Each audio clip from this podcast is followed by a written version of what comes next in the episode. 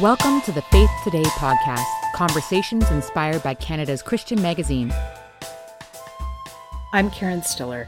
Jen Pollock Michel is a Toronto based writer who is one of my favorites. She also hosts the Englewood Review of Books podcast, which I commend to you, if, especially if you're a book lover. We've had her in the pages of Faith Today, and we need to do that again soon. Jen's books so far are Teach Us to Want, Longing, Ambition, and the Life of Faith, and Keeping Place Reflections on the Meaning of Home, and most recently, Surprised by Paradox The Promise of And in an Either Or World. And actually, all three of those books are so relevant for the times we find ourselves in right now.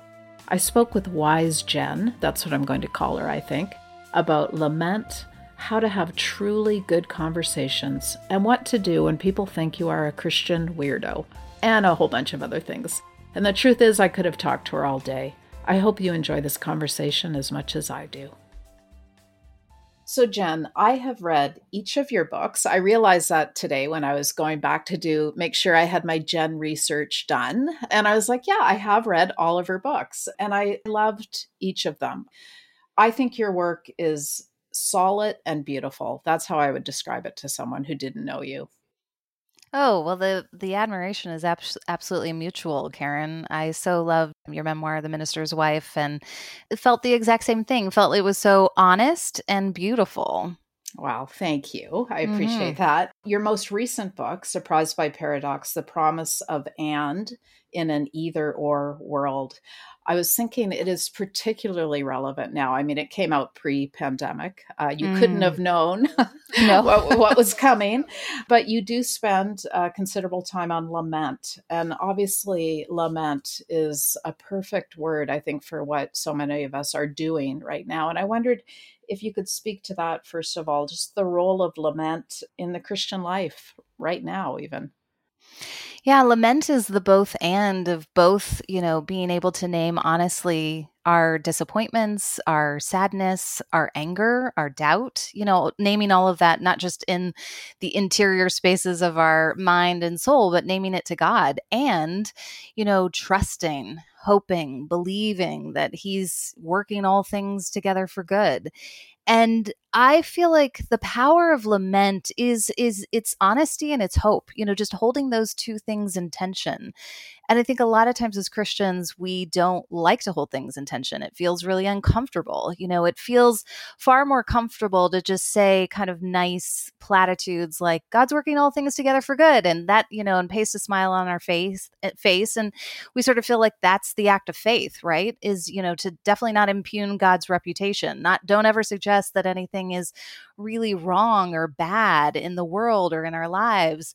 But I feel like lament just offers us such a better way, you know, a way that is far more honest. And I think until we get honest with God and with ourselves, like there's really no possibility for transformation. And it is such a moment. I think lament is required in so many different ways, you know, right now in this moment. And even just in the midst of a pandemic to be able to say yeah god I, I do trust that you're working some invisible good plan that i can't see but i also have to say this is hard you know this is lonely. I i was even just writing in my journal today i think one of the th- hardest parts about it is it feeling like a liminal space kind of like not the before and not the after just the in between and it's sort of the endless in between it's just the eh, the enduring quality of the in between you don't know when it ever will be after and I just think that intimacy with God, I think lament is an invitation to be intimate with God,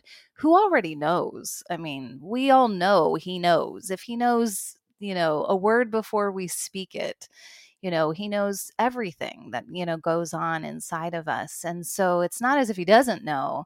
I think the act of naming it is the act that draws us close to Him. Yes. And He knows that we know that He knows. That's right. you know, as you were speaking, I was thinking about uh, your first book, Teach Us to Want Longing, Ambition, and the Life of Faith. And that book, which is how I discovered you, that book helped me be more okay with my wanting. actually. And so there's an honesty required there too, when we can be honest and transparent about what we want and need to God and with each other. And I I love that idea of honesty between believers, but also in how we speak to people who who may not believe. In being honest that yeah, I do not have it all together, and actually I'm really you know annoyed or depressed or sad or whatever about where we are right now in our our life. Mm-hmm. I actually think I was I was saying to a friend recently I said if I were to summarize like the last 10 years of my spiritual journey it would be like the embracing the invitation to being a human being.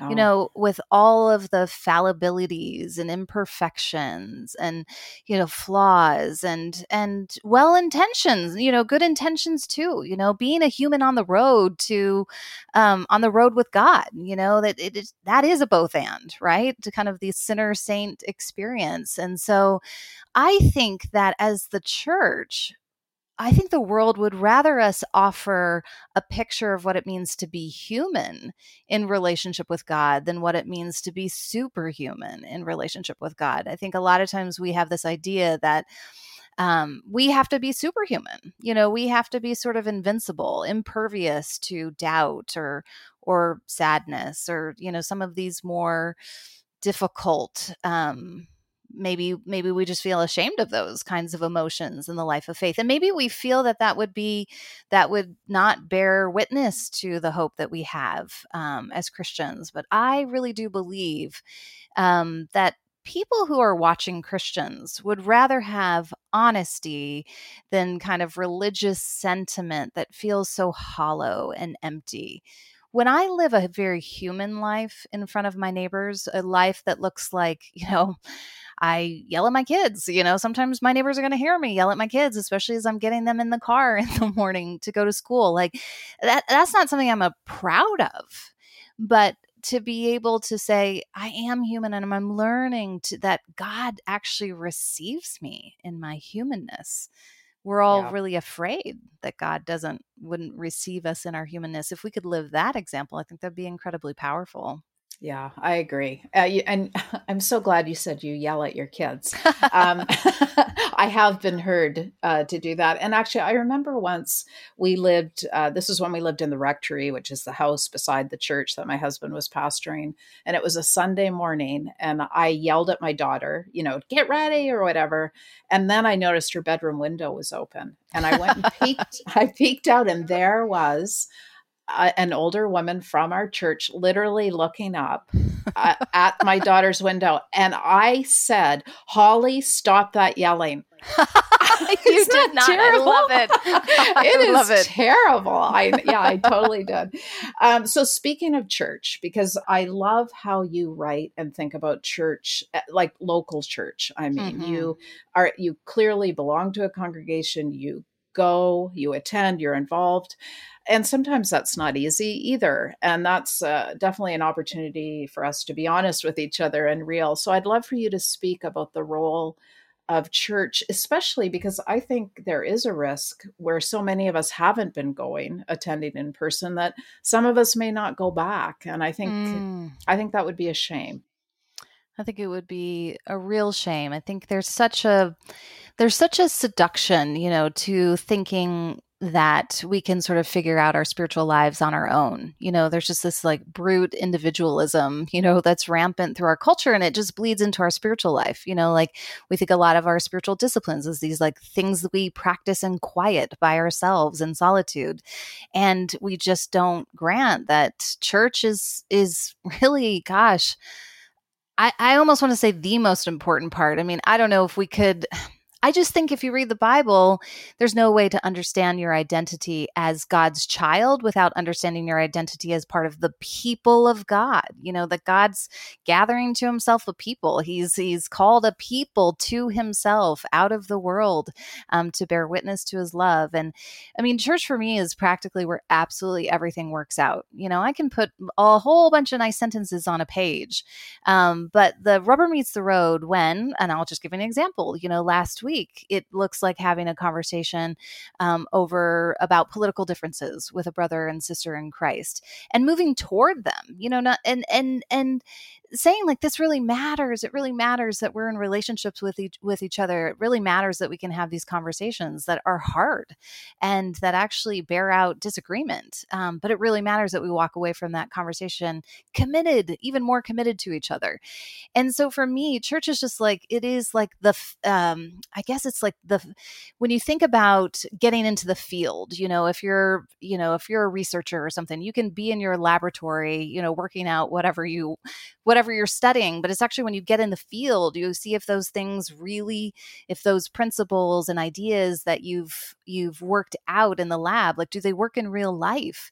And for me church is the real life of faith you know it's relationships it's disagreement it's conflict it's encouragement I mean, I don't want to, uh, I would certainly never want to say that church is all the hard stuff. It's beautiful stuff too. And moving toward church for me in this season has been a huge part of, of thinking about how to survive the pandemic. I mean, that doesn't look like gathering together in person on Sunday.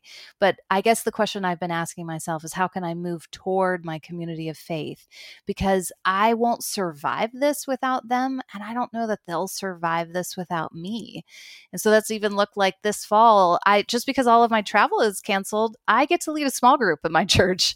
And that's kind of a new thing for me in this season. Um, but again, another way that I'm like practically working out what I say I believe. I say I believe that church is foundational to being um, part of the people of God. So I'm going to put my money where my mouth is. And I actually signed up to lead a, lead a small group.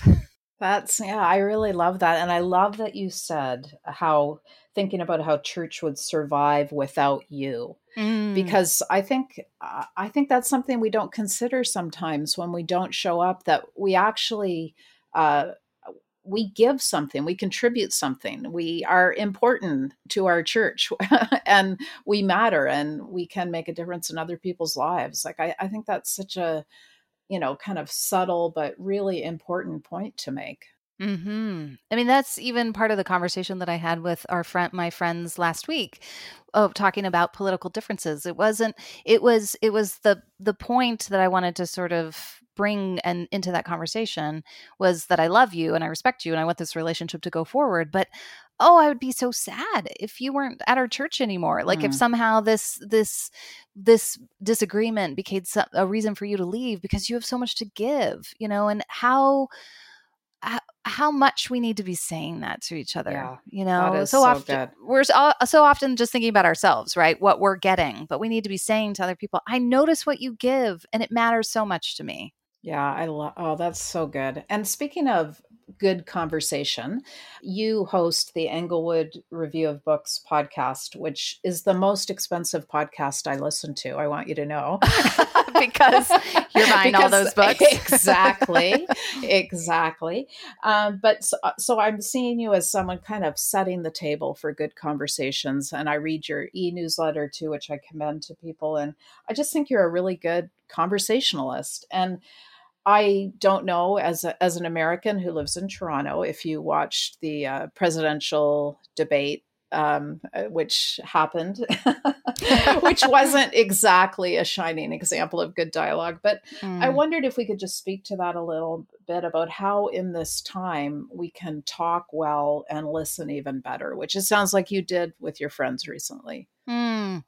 I love this question. And it just reminds me of somebody who's been really, um, who's informed kind of my thoughts about conversation is Marilyn McEntyre, who I did hmm. just recently host on the podcast. And she, her book, Caring for Words in a Culture of Lies, is just wonderful and i guess Love it's that. soon to be re-released maybe um, maybe it's been expanded i think um, so i definitely want to commend that to people but one of the com- one of the chapters that she has in that book is on conversation as spiritual practice i have until I read that book, I'd never even framed conversation as a spiritual practice. And I mean, that sounds silly because actually uh, everything we do as spiritual beings is a spiritual practice you know that is either forming us for good or deforming us right and when i think about conversation as as a spiritual practice when i just give it that that language, it just invites me into something that is incredibly meaningful and worth investing my time in.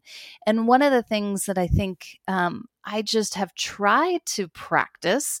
I think conversation is is is a two-way street, right? And a lot of times we think about, well, what am I going to say? You know, and we're always thinking about what we're going to say instead of thinking about how we're going to listen.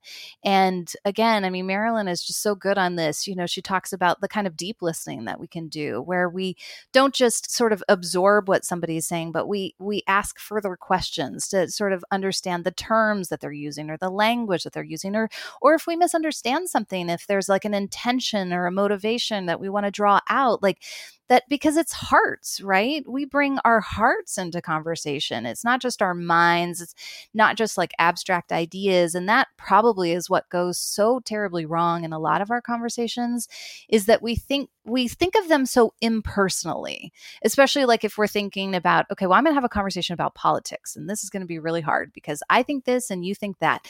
And now we're going to like wrestle over these ideas. And that's what happened. And, you know, you think about social media where it's dehumanized and depersonalized even further. You know, you don't even have the person in front of you. So it's just these words on a page.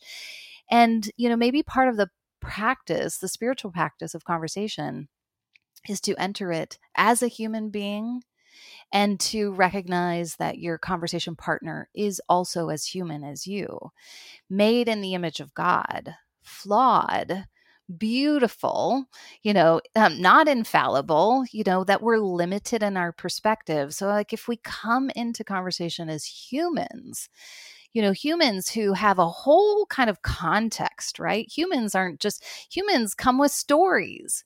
And so when I come into conversations with people, you know, trying to get a sense of like context and story and and um you know, I commit all of the sins that everybody else does, you know. I sort of value my own opinion over other people's, you know, and I I'm very tempted to talk over other people and just to keep talking think about my husband who's taught me a lot about conversation it's because he's actually very quiet he's far more quiet in conversation than i am and he he's more reticent to speak and i think there's something really beautiful about that is when people leave space in conversation. Don't have to fill it up all the time. I remember I was talking to somebody years ago who said, Wow, I kind of feel a little bit overwhelmed by you in conversation because you're just talking, talking, talking, talking, you know? Super rapidly and like I don't even have a time to to catch my breath or I don't, you know, maybe I'm not processing it as quickly.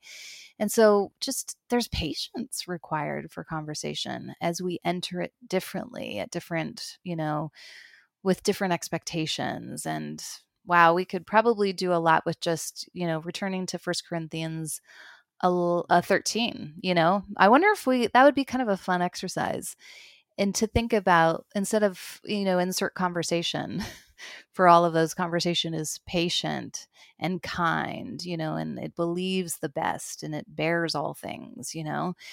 Like good spiritual conversation having those qualities. That yeah that's really uh, helpful to think of it that way and i don't know uh, if you've experienced this but i have felt that in the uh, church in particular i am surrounded by people who want to be heard. Like um, there, I don't know, maybe they don't have people in their lives who listen to them, but I think that the art of listening is so huge. And I'm not, you know, great mm. at it mm. either. I'm often, uh, I just listened to a Brene Brown podcast uh, last week, but she was talking about listening to respond. Like I'm listening to you just so I can, I'm already forming my, you know, answer in my head as, as you're speaking. And I, I think that's another trap we fall into. But there's such a there'd be such a grace in slowing down and even confessing that we're doing that and then giving mm. space and and you're right quiet people like i have a daughter who has been called quiet over the years and i'm like well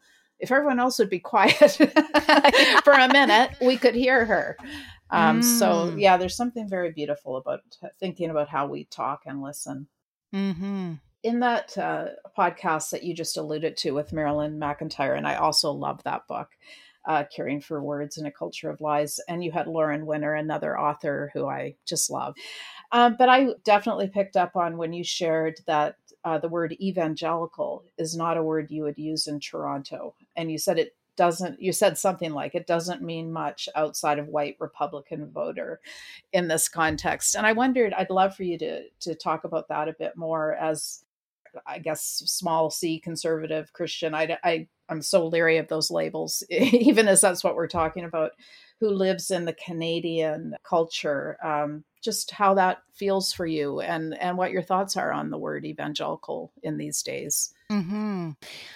I wonder if it's a little bit different, you know, just for me being an American, you know. So a lot of times, you know, people are like, "Oh, you're American." Oh, you know, and then they want to talk about, um, even though I've lived here for almost ten years, right? Um, but so as soon as I say I'm an American, and then as people get to know me and know that I'm, you know, a person of faith, a person of just active faith, um, they just make assumptions yeah. You know, I don't even have to use the word evangelical. I think they just make assumptions that um, based on what they've heard from Canadian media, which isn't false. Four out of five we, uh, white evangelicals in the United States did vote for Donald Trump in the 2016 elect- election. And I think that leaves a lot of Canadians sort of scratching their heads like, huh, how does that work?